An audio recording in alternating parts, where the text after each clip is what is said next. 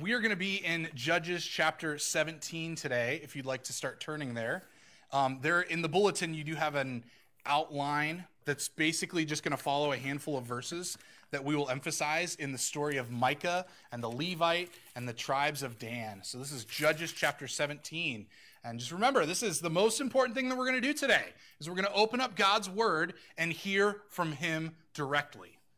There's nothing less powerful about looking at his written word than if he, get, get this, than if he were to show up and speak to us, which would be awesome, right? That would be so cool. The truth is, this is that awesome. This is his true word. He has spoken it to us, and we are blessed to have that. So I'm stalling so that you can get excited that this is God's word. Um, as we're waiting for the kids, I think just a short word on um, the 4th of July because it is it's a great time for us to appreciate what the Lord's given us in the country that we live in, right? There's much to be appreciative of where we live, even though there is much to bemoan and to worry about, right? There's still much to be thankful for here. And all the things that we we we moan and we groan and we complain about are all just evidences to us that this is not our kingdom. It's very important for us to remember that. We are aliens here. As much as you can dress up yesterday in an American flag, wave it around, send off fireworks, all those things are great. There's nothing wrong about being patriotic. We need to remember one day we will leave this place and enter into a better kingdom under the reign of Christ alone. No Senate, no House of Representatives, no governors could go on. but it's a great moment for us to be thankful. Thank you, Lord, that you've given us such a great country to, live, live, in, in even, even, with all, its problems. problems. But thank, but thank you, even more so that, it reminds us that we are, headed, headed towards, a new kingdom, kingdom where Jesus reigns. And he, and reigns, he reigns, right, now, right? right? He is, he is reigning, reigning right, now. He is on, on the throne. throne. There is, there is nothing, nothing that is outside, of his sovereign rule. Even, Even the, things, things that we would assume are could, could, could, could only happen if God were not in control. He is using those things to the, to the benefit, benefit of the building of his kingdom here and now. That's exciting. Should, Should, be, exciting, exciting for us this morning, right? right? Okay. okay. Did you, Did get, you enough, time, time to open up Judges 17? 17? Yes, yes, we did. We are ready. ready. Excellent. Excellent. Good, Good answer. answer. Let's, Let's read. read. Um, Unlike, Unlike last, last week, week, for one, one thing, we're, we're reading, reading, much less of a passage than last week, so we're going to read the entirety of it. It is a little bit long, but it's not nearly as long as last week, so don't feel bad about that. But also, this story is not nearly as exciting on surface level as Samson's story, right? You know that was the peak of like easy entry level excitement for the book of Judges. Was everything Samson did. Now, now we're going to go to this nobody, nobody named Micah, Micah and, his and his Levite, Levite and how, and he, hires hires him to be a priest. And it sounds, sounds really boring, boring but there's, there's a, lot here. here. So, let's, so let's read, read, this passage, and then I'll, pray and ask the Lord for help as we continue. So this is Judges, Judges chapter 17, starting verse 1. There was, a man of the hill country of Ephraim, whose name was Micah. He said to his mother, the 1,100 pieces of silver that were taken from you, about which you uttered a curse, and also spoke it in my ears, behold, the silver is with me. I took it. His mother said, Blessed be my son by the Lord. He restored the 1,100 pieces of silver to his mother. And his mother said, I dedicate the silver to the Lord from my hand for my son to make a carved image and a metal image. Now therefore, I will restore it to you. So when so he restored, restored money, money to his mother, his mother, took 200 pieces of silver and gave, it to the silversmith, who made it into a carved image and a metal image, and it was in the house of Micah. And the man Micah had a shrine. And he made, an ephod and the household gods and ordained one of his sons who became his priest. In those days, there was no king in Israel. Everyone did what was right in his own eyes. Now there was, a young man of Bethlehem in Judah, of the family of Judah, who was a Levite. And he sojourned there. And the man, the man departed, departed from the town of Bethlehem, Bethlehem Judah, to sojourn where, where he could find a place. And as, and as he journeyed, he came, came to the hill country of Ephraim, to the house of Micah. And Micah, Micah said to him, Where do you come from? And he said, I am a Levite of Bethlehem, Judah, and I'm going to sojourn where I might find a place. Micah said to him, Stay with me, and be to me a father and a priest, and I'll give you ten pieces of silver a year, and a suit of clothes, and you're living. Levi went in. Levi, was content, to dwell with the man, and the young man became to him like one of his sons. Micah, Micah ordained, ordained the Levite, and the young, man, became his priest. And was in the house of Micah. Micah, Micah said, Now I know that the Lord will prosper me, because I have a Levite as priest.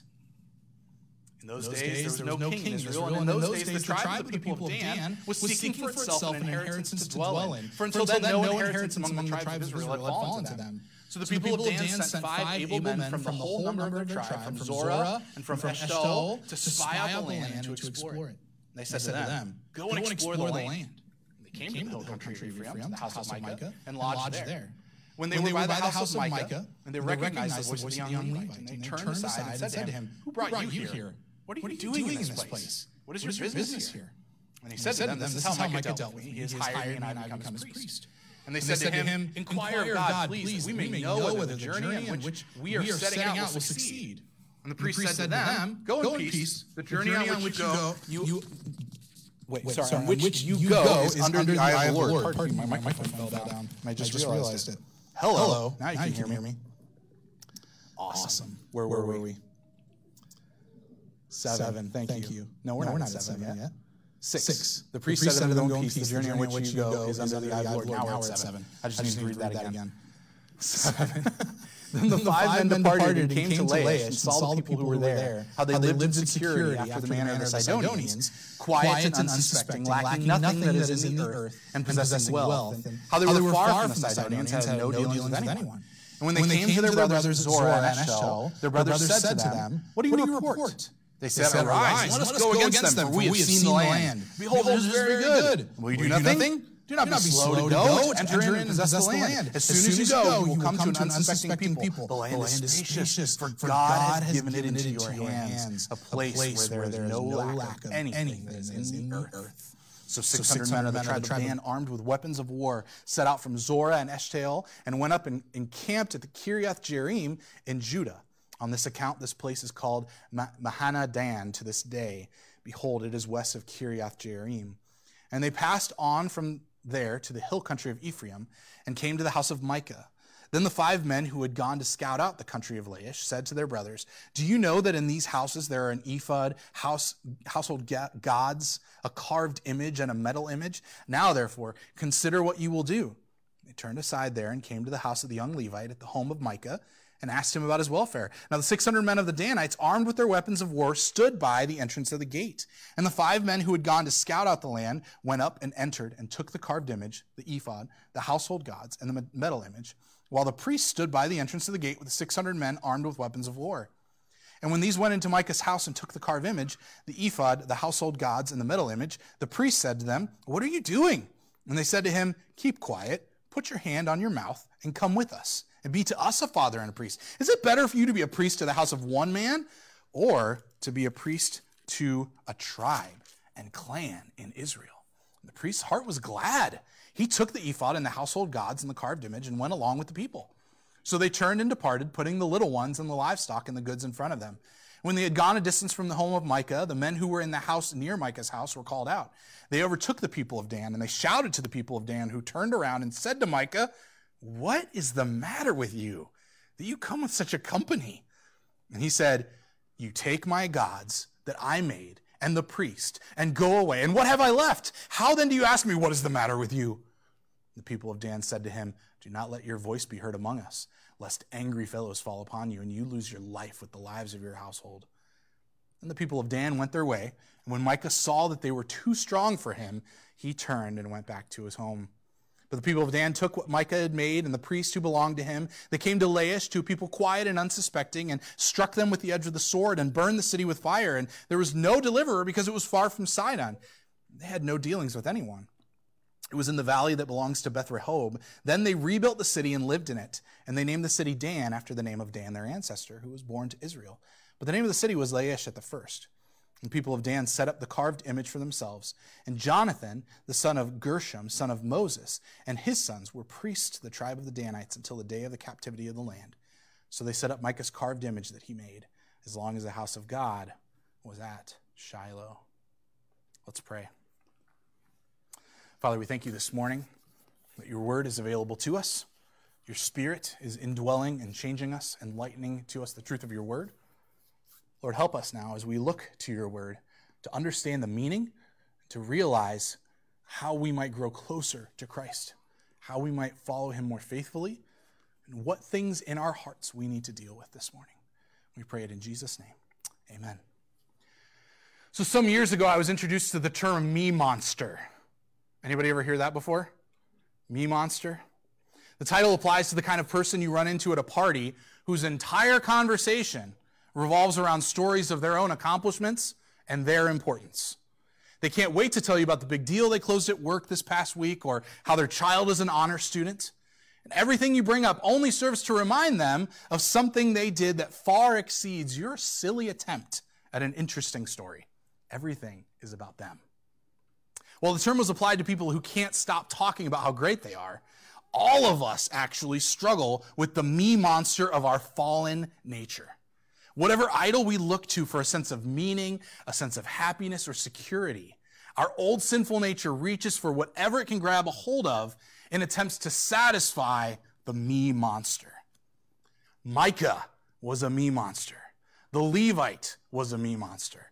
The Danites were a tribe of me monsters. Israel was a nation of me monsters. And they all show us that left to ourselves, we are only able to focus on, work towards, and bring worship to whatever gives us better satisfaction, whatever makes us truly happy.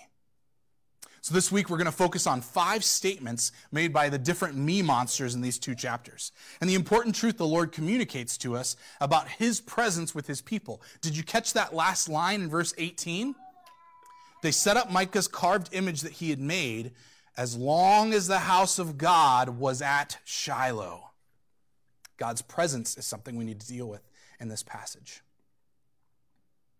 So the characters in the story do not blatantly embrace the pagan worship of the culture around them, as we've seen Israel do in chapters before. If you remember the cycle that we see Israel sinning, and then God giving them over to their enemies, and then they cry out for help, and then God gives them a judge, the judge saves them, and as long as he lives, everything goes fine, right? That whole formula is completely out the window in this story. Instead, these characters are one who are ones who are actually trying to walk in the in the direction of what God actually has for them. But their problem becomes that they are acting as though they are free to set the terms of how they will worship and what they will get for it. This is how I'm going to worship you, Lord, and this is what I expect from you. The title is The Glorious King and the Me Monster. The presence of the glorious King is the remedy to our self centered ways and our understanding.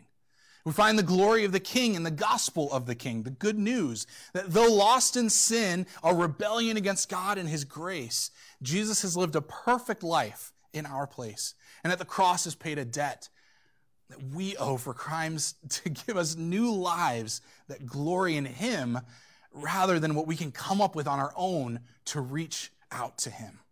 So, the first statement we want to look at comes from your friend Micah in chapter 17, verse 2. And it's so funny how the story opens. He's an everyday, normal Ephraimite who liked to steal money from his mom.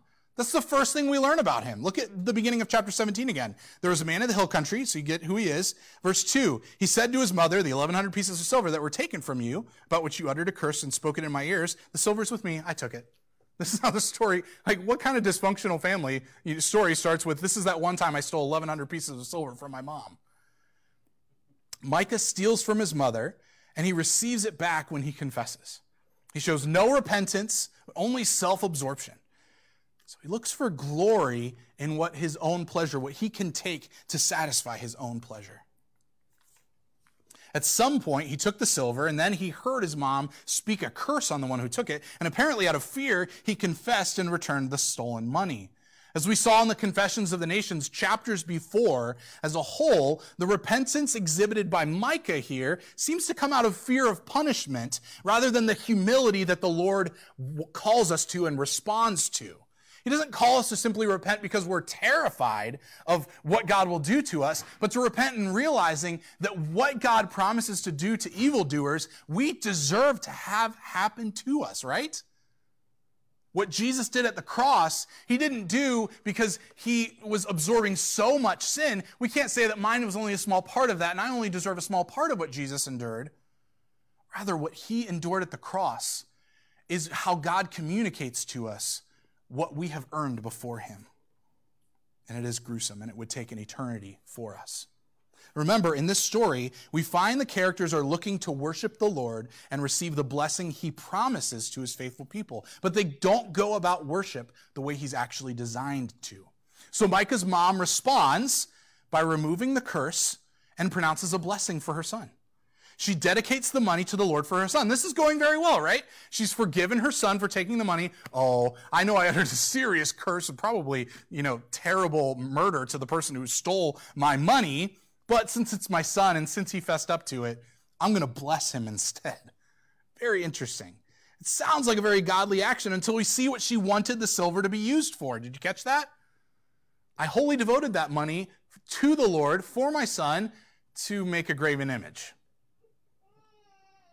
Not exactly what the Lord's looking for. Micah takes the money, makes a stone idol and a metal idol, seemingly ignorant of the second commandment against making a graven image. And yet, if you're following along with this, when the Levite shows up, Micah says, Hey, a Levite, that's the guy I want for a priest. Micah knows some basic things, at the very minimum, basic things about worshiping the Lord. Do you think he didn't know the second commandment? I doubt it. I think he was doing this seemingly ignorant, but really in his heart, he knew it was not what the Lord required. So I read from Tim Keller this past week, as I often do. The practical reason making an image is wrong is because in doing so, we reveal one thing about God's character, perhaps his wrath or his kindness or his justice or his patience, and this necessarily conceals the rest of his character. So we know, first off, obviously, don't make a graven image. If God tells us not to do something, if we really want to reason, the reason that God said so is enough, right? Because I said so, said every parent 150,000 times, right? If God says it, that's enough for me to say I need to obey it. But Keller, I think, gives us something helpful here. That um, so this is what he says: worshiping God with images reveals an inward spirit in us which does not want to submit to God as He is, but which wants to pick and choose a God who is palatable to us, turning God into a buffet, as it were to say, you know, if you look, if you think about a buffet trip, which, which is a terrible thing to think about right now, obviously with pandemic, and maybe uh, like me, you already thought they were kind of gross to begin with, but to think of, of a buffet and think that there's all this food to choose from and to kind of project that image onto God is to say that here's all the things that God says about himself. Now grab a plate and a fork and start putting on your plate whatever you like. Well, pretty soon the grace section of the buffet is gone immediately, right? And wrath is overflowing. Because nobody's going for the green beans. They're going for the ice cream, things that look good. And so, what he's saying here is that we choose a God who is palatable to us, a God that we can say, All right, I can understand this. And that's what Micah's doing when he makes a graven image. He's making an image and he's saying, Here's the idol. I get this. I can see it. I can hit it. I can, you know, it's in my house. It's present. I get the idea that God's with me. That is not what God has designed to communicate his presence. What he has designed to communicate his presence is in the end of chapter 18. And I know I'm jumping ahead, but I'm excited about this because it's so awesome how the end of this story bookends with 31. They set up Micah's carved image that he had made as long as the house of God was at Shiloh. Where was the house of God? At Shiloh. They could go. Lazy. Man. And worse than lazy, but we'll get there. So, this is the great damage of the me monster in the life of God's people. I couldn't worship and love a God who condemns people to hell for eternity, or who thinks the way I live my life romantically isn't good enough for him, or who lets bad things happen to good people. You've heard, heard these things before, right? The me monster will stop at nothing to satisfy itself. And in the life of the people of God, it's imperative that even as we explore the wonder of God's kindness, his patience, his overwhelming forgiveness, it's imperative that we not only exalt these truths, but the other things of his justice, his wrath, and his holiness, so that we do not lose those things. And I think if we're honest with ourselves, we can see that we create images, at least in our mind, of who God is by overemphasizing something that's true about him. And that's a tricky thing because is God loving? Say yes, please. Yes. He is loving. In fact, First John says, God is what? Love. It rhymes with love. Love. God is love. the idea of love. People don't understand anything about love if they don't know Jesus, right? Because he is God and God is love. So when we what we're doing that's wrong here is we are perhaps coming with the motivation of saying, I want to explore how wonderful God's love is, and that's a great thing to do. But we must not let that turn into a thought that God is only love. Because by God being love, he is also by necessity hateful. Can you believe that? The Bible actually says he hates his enemies. He hates evildoers. He hates death. He hates lies. He hates sin because it separates his people from him. God does not look at our sin and say, oh, well, I'm loved, so I better love sin and I better love all the terrible things you're doing. No. By necessity, his love for what is good and what he decides is good, right? Because he's the creator, he gets to do that. By necessity, he must hate the things that go against all the goodness that he's designed. Come back to the notes. What's wrong with you? Okay. 1713 will show us how Micah has created an image of God that is palatable to him. And this is no way to realize the glory of the God that he was trying to worship. So, Micah has taken steps to build a relationship with the God he wants to worship in his own way. He has a shrine, which is a place to meet God. Again, don't forget, verse 31, there already is that, right? The house of God was at Shiloh, okay? So he has the shrine. He has an ephod, which is a means to hear from God. Um, go look in your Bible dictionaries to find out what an ephod is if you don't know, because I'm already talking too much here. I can't go into it. His household gods, which is an attempt to visualize. And let's even give him credit. It's an attempt to show respect to God. It's not a good attempt. Finally, he's ordained one of his sons as a priest to function as the operator of all these other things. He's set apart and he hoped would be pleasing to God. In verse 6 of chapter 17, we find the first mention of the ominous comment that we've talked about throughout this whole series. In those days, there was no king in Israel. Everyone did what was right in his own eyes. They wanted what God could give them on their own terms and for the glory of their own pleasure. And that is the mark of a me monster. Let's jump down to verse 13. Kind of following the story here, but not entirely here. So, um, Micah's view of the Lord, verse 13, is where he has this infamous phrase here Now I know the Lord will prosper me. Micah's view of the Lord is like a vending machine. He looks for glory in his own credit and his own um, acquired wealth to please the Lord. So the coming of Jonathan the Levite in chapter 17, verse 7, would have probably felt like an act of providence in the eyes of Micah. Though he had ordained one of his sons, we can see he knew that the Lord had actually ordained the tribe of Levi to be the only tribe that priests could come from. So the tribe was allotted 40 cities spread out evenly among the land the Lord was giving to his people. And this Levite was looking for a place he could be of use. It's not a bad thing. He was looking for a place to provide for himself. He's a normal person.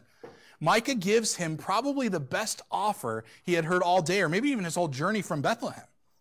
Stay with me, be a father to me. I will give you 10 pieces of silver annually, along with a new outfit each year, and take care of everything you need a place to stay, food, and an opportunity for you to let your heritage be your ticket to an easy life. So Micah kicks out his son from being the priest. That had to be a little bit hard, you got to imagine. And coming to 1713, we read Micah's life verse, as it were. Now I know the Lord will prosper me because I have a Levite as a priest. Does Micah understand grace? I don't think so. When we say things like, I know the Lord will prosper, I know the Lord will bless, I know the Lord will love me, I know the Lord will give to me, when we start sentences like that and end them with, because I have something, or I did something, or I know something, or I said something, we're completely off. And that's what's so ironic and it's humorous in the middle of this story because we, you know how this ends up, right? Does the Levite end up staying at Micah's house? He loses the Levite. He loses everything. And one of the lines that we'll look at is when he says, What do I have left to the Danites of all people? It's like he's trying to reason with this tribe who's like, obviously they take whatever they want and then they leave. And he's sitting there like, come on, guys. You gotta give me something here. I worked so hard at getting all this set up. Can I at least have one of the graven images? The reason he wants it back so bad is because he thinks at this moment, now the Lord will prosper me because I did this thing. I have this stuff. I got the Levite. And the Lord's clearly on my side. I mean, what are the chances a Levite would be walking down the street one day? Actually, pretty good, but even so.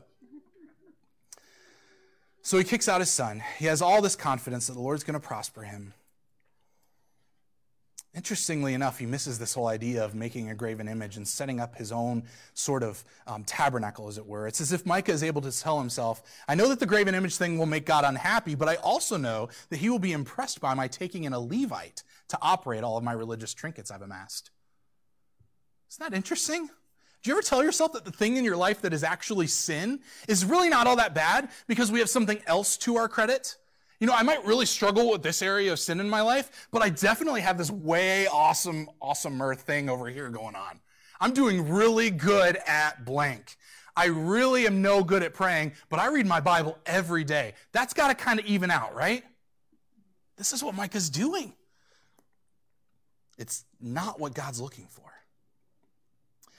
My middle schoolers were like that. On a certain day, I would pass out graded work and some would look at an F they got on a test and at an A they got on another, which this is only like a few students who can actually accomplish this, by the way. Usually, you know, you're kind of like an A student or an F student, but some of them would actually sit there and look at an A they got on this test and an F they got on this test. And they would say, at least I did well here. No, you still have an F on this test over here. And you might think that they're going to balance each other out, but these are two completely different subjects. They don't communicate with each other.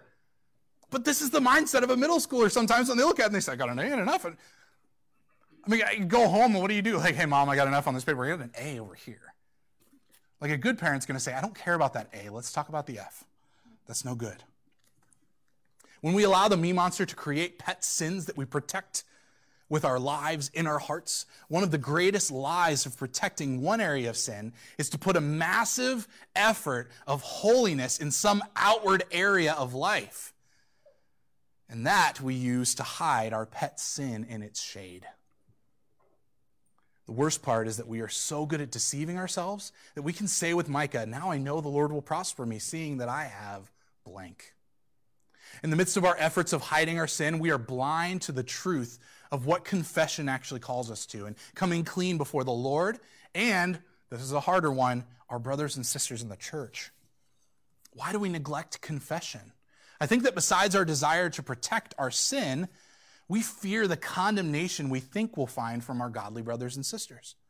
In college, I was a part of a group of guys that worked intentionally at confessing sin and in, in the confidence of that fellowship that we created. And what we found inevitably was we would accept one another and be in camaraderie with each other in our weakness. We found in each other not an excuse to continue on in the sin, but to recognize that sin is not something the Lord means for us to face on our own. With a brother or a sister who will walk with us and be the hands and feet of Jesus to lead us to the cross and communicate the gospel to us. Confession of sin, repentance of sin. I hate to burst your bubble and my own at this too, but it's not a solo effort. We're not called to live, we're not, we're not able we're not, and I would even say this the Holy Spirit is the most powerful force in the universe, right? He is God, the third person of the Godhead, the Trinity. He lives inside of believers. But I do not believe if you have access to the church and to fellowship with one another, I don't believe the Holy Spirit's going to empower you to, to face, battle, and conquer sin on your own. I just don't think it's going to happen. Otherwise, why does, why does he give us the church? Does that make sense? That was kind of like a Hail Mary for me. Um, thought at the moment that's been on my heart quite a bit. But I think it's important. If God calls us to confess our sins one to another, then we shouldn't think, I don't really need to do that. I can just confess to Him and the Holy Spirit will clean my heart. All that's true, but I think it needs to include what God calls us to. Got it? Micah didn't want to do this. He was, he was willing to set some other things aside so that he could emphasize what he thought was really important. So, Wonder if you have that friend, if you can trust the Holy Spirit to, as Jesus said he would, convict of sin and righteousness and judgment. And I prayed about that earlier um, from the Gospel of John and in our opening prayer that Jesus said the Spirit would come to convict us of sin and of righteousness and judgment. And I believe that the Spirit does that in the Christian's life every day. He convicts us of sin because I'm a sinner through and through, but Christ has taken my sin. that I have no righteousness. He convicts us of righteousness.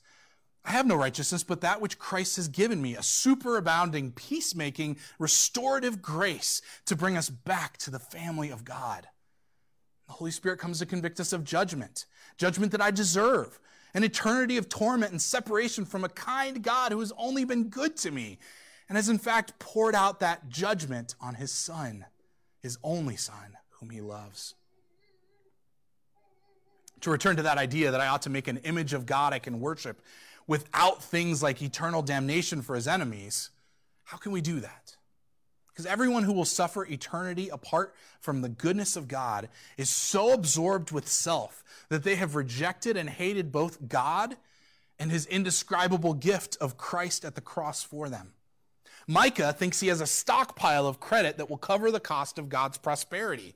This is his glory. He doesn't realize that the me monster has become, he has become, has destroyed his understanding of God's grace, his goodness to those who are undeserving.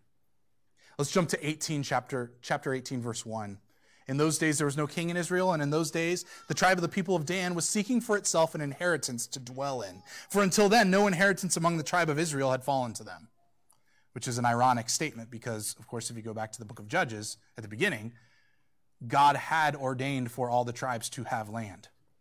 Dan was not able to drive out the Amorites. You can see that in chapter 1, verse 34. So rather than trust the Lord for what he had promised, they look for glory in what they can achieve apart from him.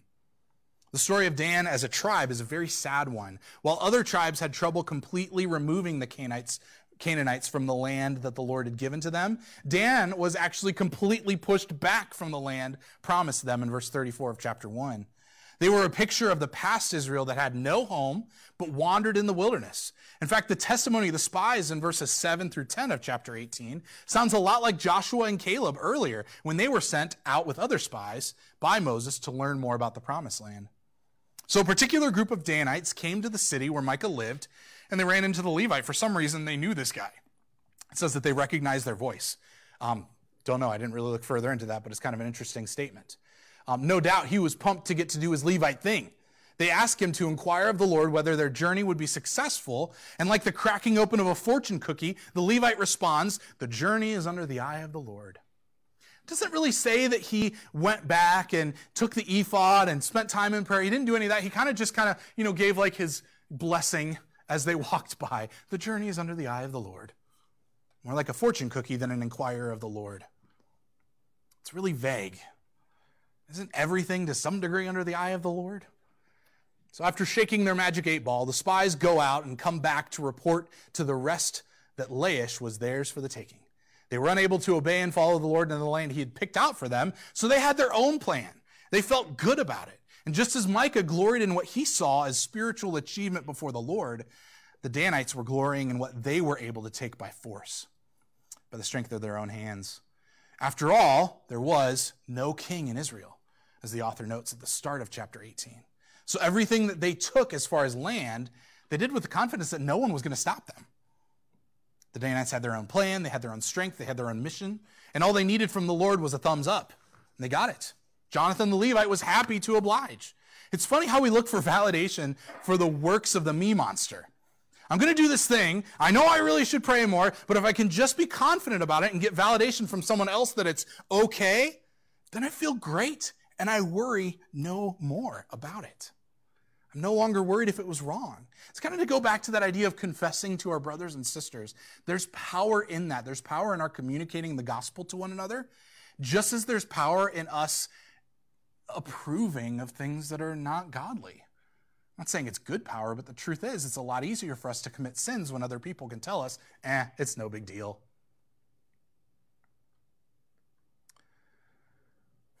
The me monster is ready to find an okay and then be ready to feel great and worry no longer about whether it was right or wrong. And I know a guy who made a very rash decision a few years ago to join the military, and all of his reasoning was completely hollow all he would give up in order to enlist was actually his lifeline to the church and his lifeline to Christ at the time. In our several conversations leading up to his um, enlisting into the army, I eventually had to tell him that he showed no evidence of following Christ in this, but simply trying to find a job and trying to find a way to pay for college.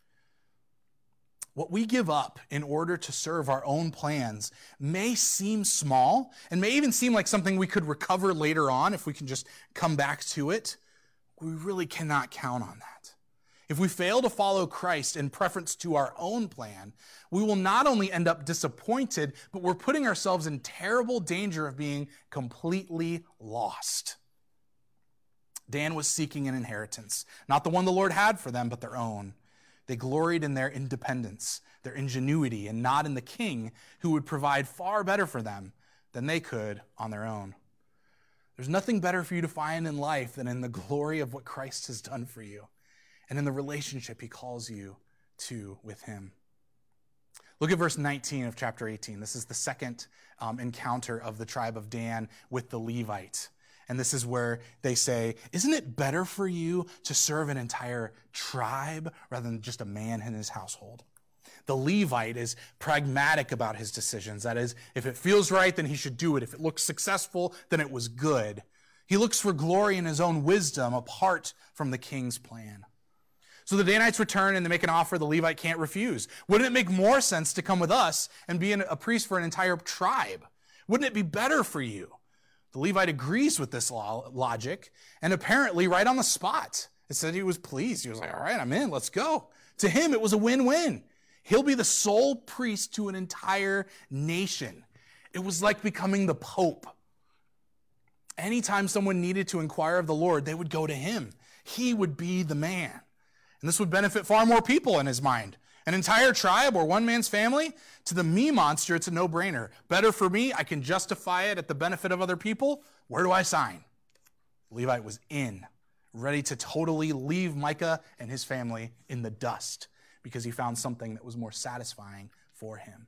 And actually, something he probably assumed God would be happy about. Go to verse 24 of 18.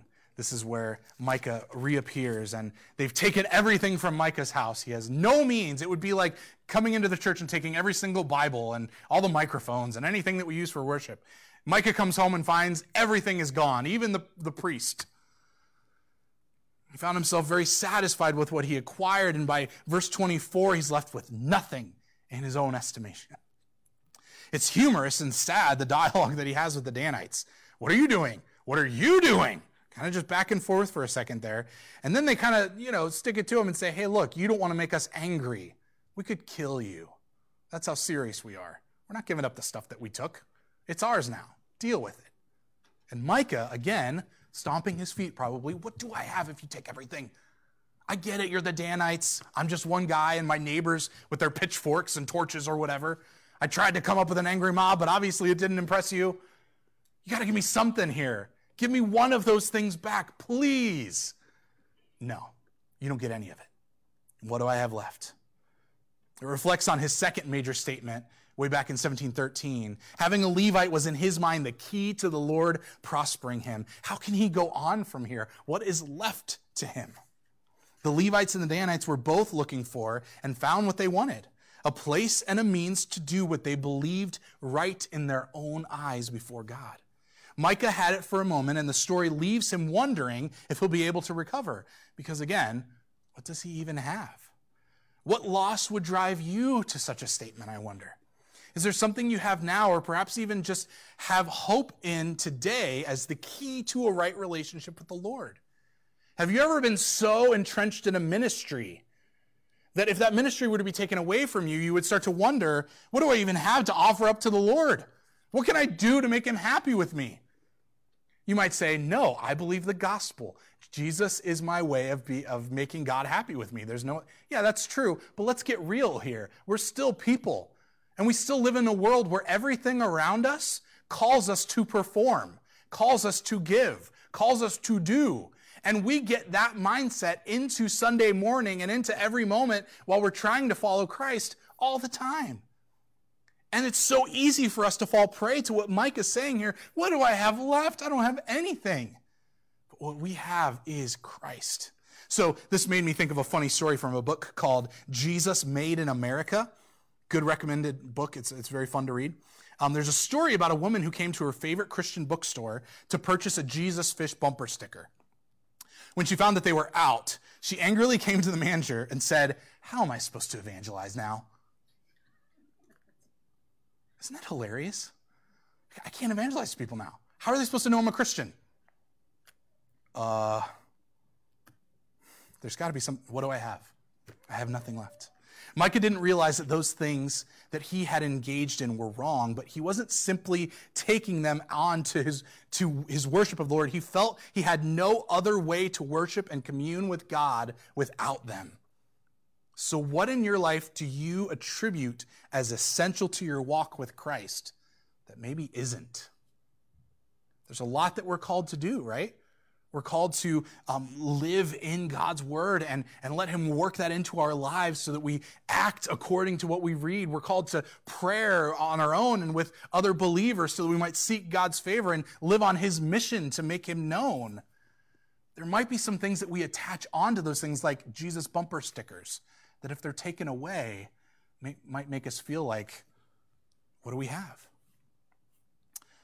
So then we come to this last one, which is not a statement of a me monster. It's verse 31 of chapter 18, which I think is kind of the, the tragic irony of this whole thing they Dan did this whole I mean this is an interesting story that we're going to basically skip all over but Dan basically has its own crusade to get its own land apart from God apart from the other nations. They finally have what they have wanted for so long. We even kind of saw hints of it in the previous story with Samson. Samson was a Danite. They, were, they didn't have a land for their own so they were intermingled with the Philistines. Um, this story probably happened along the uh, lifespan of Samson but either way we come to the end of this. Dan has now set up Jonathan, as we understand his name to be, as the, the Levite, the priest. His sons will become the priests for this nation. They have the household gods of, of Micah. They have all sorts of things. They are ready. And then the author says they set up these things as long as the house of God was at Shiloh. The Lord's presence was always supposed to be available to the people of Israel. And at this point, it was at Shiloh. And this is the ironic concluding statement the narrator gives. The rest of the plan of the Danites is complete. God never intended for his people to be separated from him, but that his presence would always be available. The glory of the king was to be in the midst of the people, but in rejecting him, they chose to do what was right in their own eyes. From the fall in the garden, all of humanity has been born in sin and born to be me monsters. Romans 1 22 and 23 says, claiming to be wise, they became fools and exchanged the glory of the immortal God for images resembling mortal man and birds and animals and creeping things. And that's what happens with graven images when you make an idol, which we've talked about idols for weeks now, right? It's a major issue in this book. God's people create idols. John Calvin said it, our hearts are idol factories. The me monster is in here working on the latest one, ready to dish it out and put it on the shelf for me to worship. And what we do when we worship idols is we exchange the glory of God. And that's why we're looking at His glory as the solution to this. Because when we're in His presence and we understand, or rather grasp at His glory, we get even a taste of His glory. Idolatry is impossible.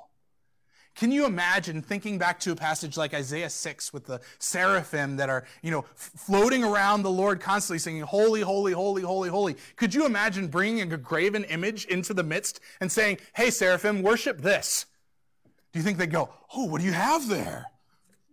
No way. They're in the presence of God. I mean, they can't even get another word out except for holy, holy, holy. It's incredible. That's the weightiness of the glory of God. And God's intention in verse 31 here is evident. His intention was for the house of God to be with his people. They needed only to come to him.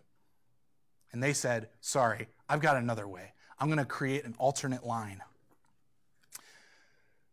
The King of Glory is available to us. He's present with his people. Yet too often we adopt our own ideas of how to live, and we apply that to how we relate to him rather than coming into his presence to learn from him directly, into his word, into time with prayer, time with other believers, uh, Sunday mornings, all these things that are available to us. So often we want something else.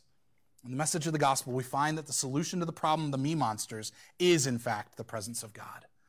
John 1:14 says, "The word became flesh and dwelt among us. The presence of God came down. Christ came, the one whom life is all about.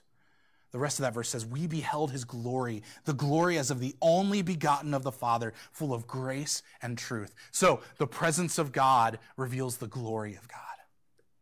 We need to be in the presence of the Lord to behold his glory. There's no way for us to reach to him, so he has come to us and is with us now and forever, as he promised in Matthew 28, right? I will be with you always. I wonder if that makes your, I don't know, makes you excited in some way. He's going to be with us always. He's with us right now. The idea is not for us to think that if he suddenly became visible that we'd be surprised. He's with us now. In, in every way better. And remember, it's sorry, I'm sidetracking here, but you'll be patient with me, right?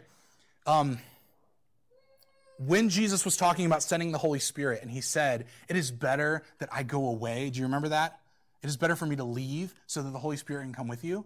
Can you imagine being a disciple in that moment and thinking, what could be better than seeing you sitting here with us in church, going to lunch with you? What could be better than that? He says it's better for us that the Holy Spirit come and live inside of us. The presence of God in our hearts, making us new, revealing the glory of God to us. That is even better. And I'm trying, just using Jesus' words here, so don't stone me. That's better than if Jesus were physically present here in the way that he was 2,000 years ago. That's what you have, church. That's who you have.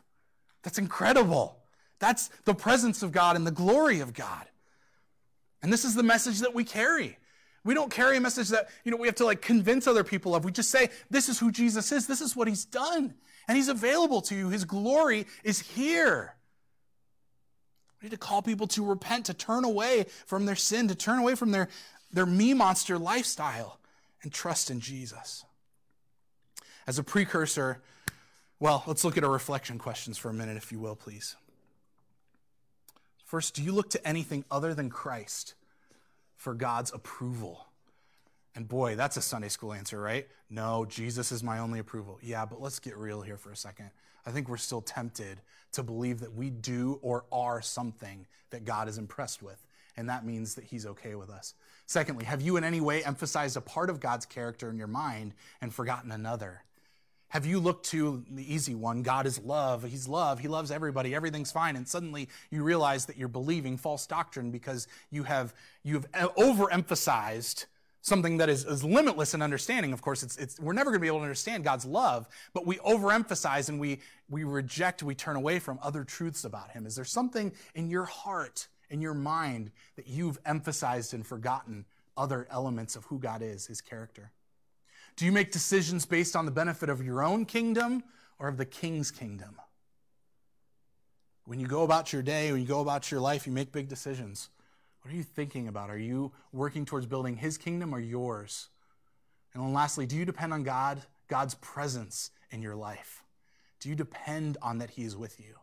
And here's a really tough question. I hate asking this because I have to ask myself, and I hate the answer that I know I give. If the Holy Spirit wasn't indwelling you right now, would you know the difference?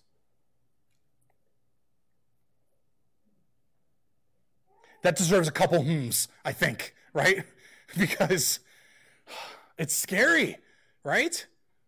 If the Holy Spirit is, if you're a believer, the Holy Spirit's in you, working in you, changing you, making you more like Christ. I'm not talking about like you have to have be doing miracles and performing supernatural things all the time, but there's a change because He's in you the Holy Spirit weren't with you right now, would you be able to tell the difference? And I am going to be honest with you. Sometimes I wonder if I would know.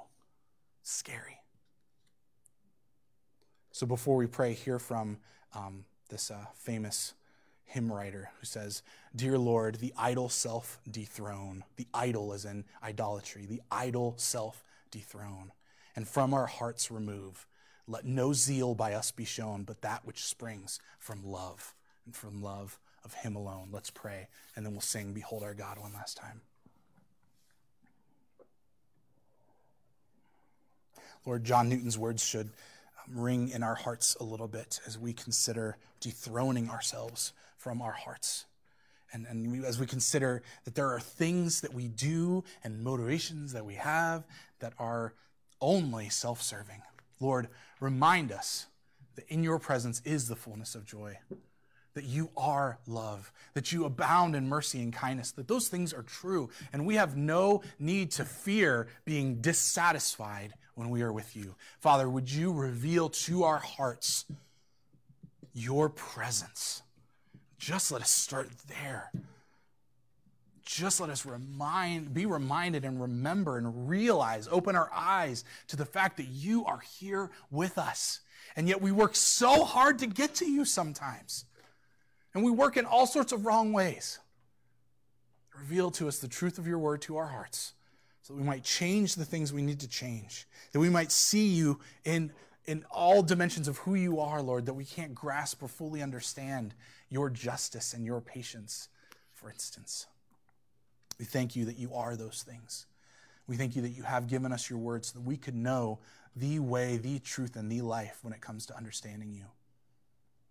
We thank you for Jesus. Thank you because apart from him, we have nothing. Jesus said, I am the vine, you are the branches. He who abides in me, he it is who bears much fruit. For apart from me, you can do nothing. Lord, we confess we can do nothing. Don't let us convince ourselves we can do anything. Let us look to you for all things. In Jesus' name, amen.